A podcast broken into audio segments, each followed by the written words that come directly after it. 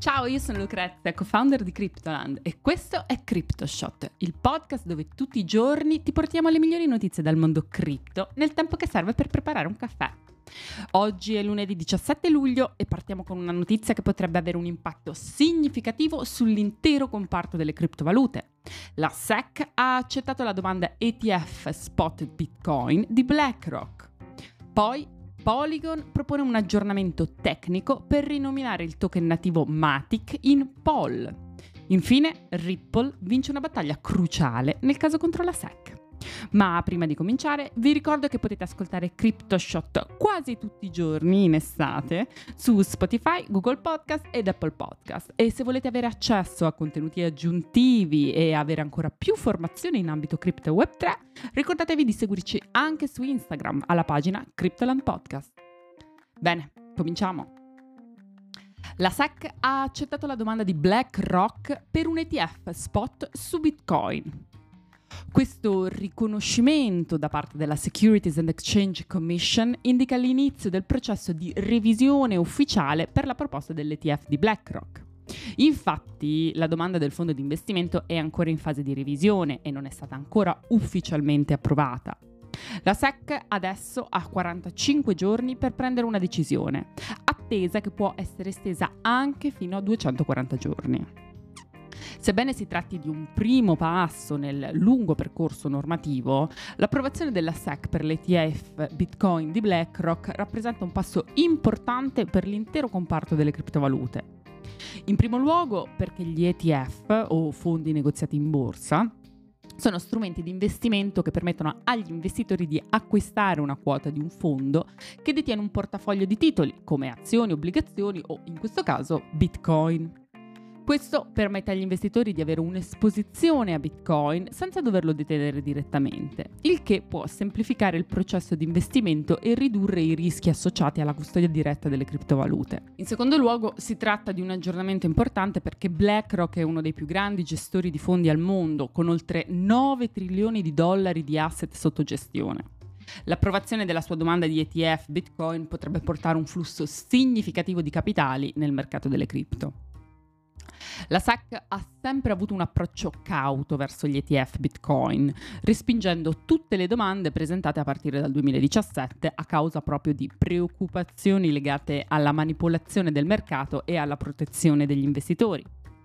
Tuttavia, la crescente domanda di strumenti di investimento regolamentati in Bitcoin da parte delle società e il desiderio di questi fondi di investimento di soddisfare le esigenze dei clienti e ovviamente beneficiarne in termini economici, ha aumentato la competizione tra le società che aspirano ad essere le prime a lanciare un ETF Bitcoin negli Stati Uniti.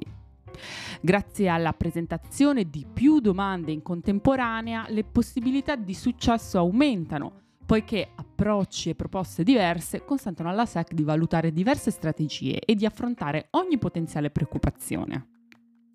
Oltre a BlackRock, la SEC ha accettato anche le domande di ETF Bitcoin da parte di Fidelity, Vanek, WisdomTree e Invesco. Sebbene lo sviluppo non indichi un'imminente approvazione, è sicuramente un segnale positivo, poiché indica che la SEC sta prendendo sul serio le domande di ETF Bitcoin e potrebbe essere disposta ad approvarne di più in futuro. E adesso andiamo avanti con un aggiornamento su uno dei casi più seguiti degli ultimi tre anni e questa volta si tratta di un aggiornamento veramente, veramente grosso.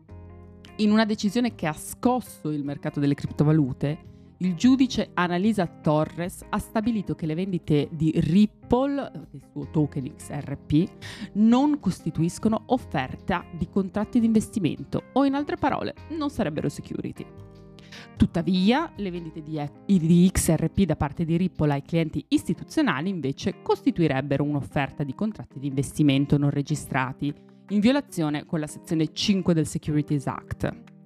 In questo caso, secondo il giudice, saremmo effettivamente davanti a una vendita di contratti di investimento, visto che ci sarebbe stato l'investimento di denaro da parte degli investitori, nonché l'aspettativa di profitto derivante dal lavoro di Ripple tutti elementi necessari affinché una vendita si configuri come vendita di security secondo la WeTest.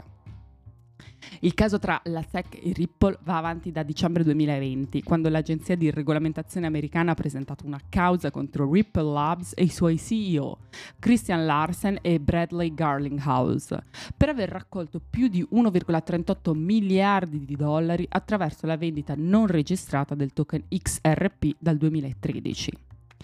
Se la decisione della giudice Torres dovesse essere confermata, tutelerebbe tutte le vendite di Ripple presso exchange terzi.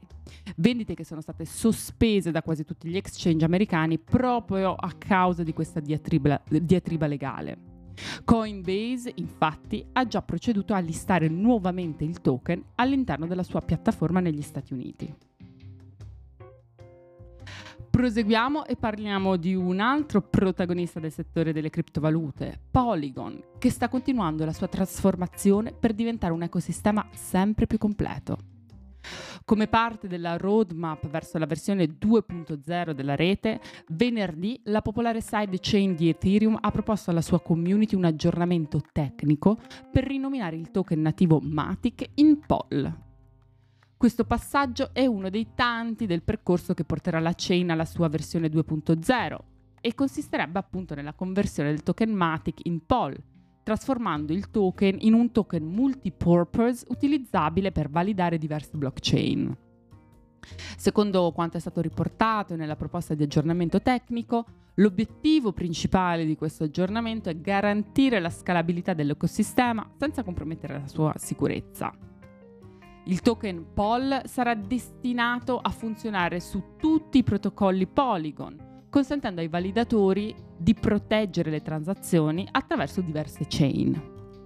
Operativamente l'aggiornamento dovrebbe avere implicazioni semplici per gli utenti che sarebbero tenuti a inviare i propri Matic a uno specifico smart contract per poi vederseli restituire in misura equivalente in POL. Rispetto alle tempistiche di questo aggiornamento, ci saranno quattro anni per consentire ai possessori di completare il processo senza alcuna fretta o imposizione e consentendo anche alla community di adattarsi al nuovo token. La proposta di un nuovo token arriva circa un mese dopo che Polygon ha svelato tutti i piani di sviluppo della nuova versione 2.0, concepita come una rete di blockchain layer 2 sostenute dalla tecnologia dei roll-up a conoscenza zero. Ora sarà la community a dover votare per passare l'approvazione dell'aggiornamento, determinando i futuri step della chain.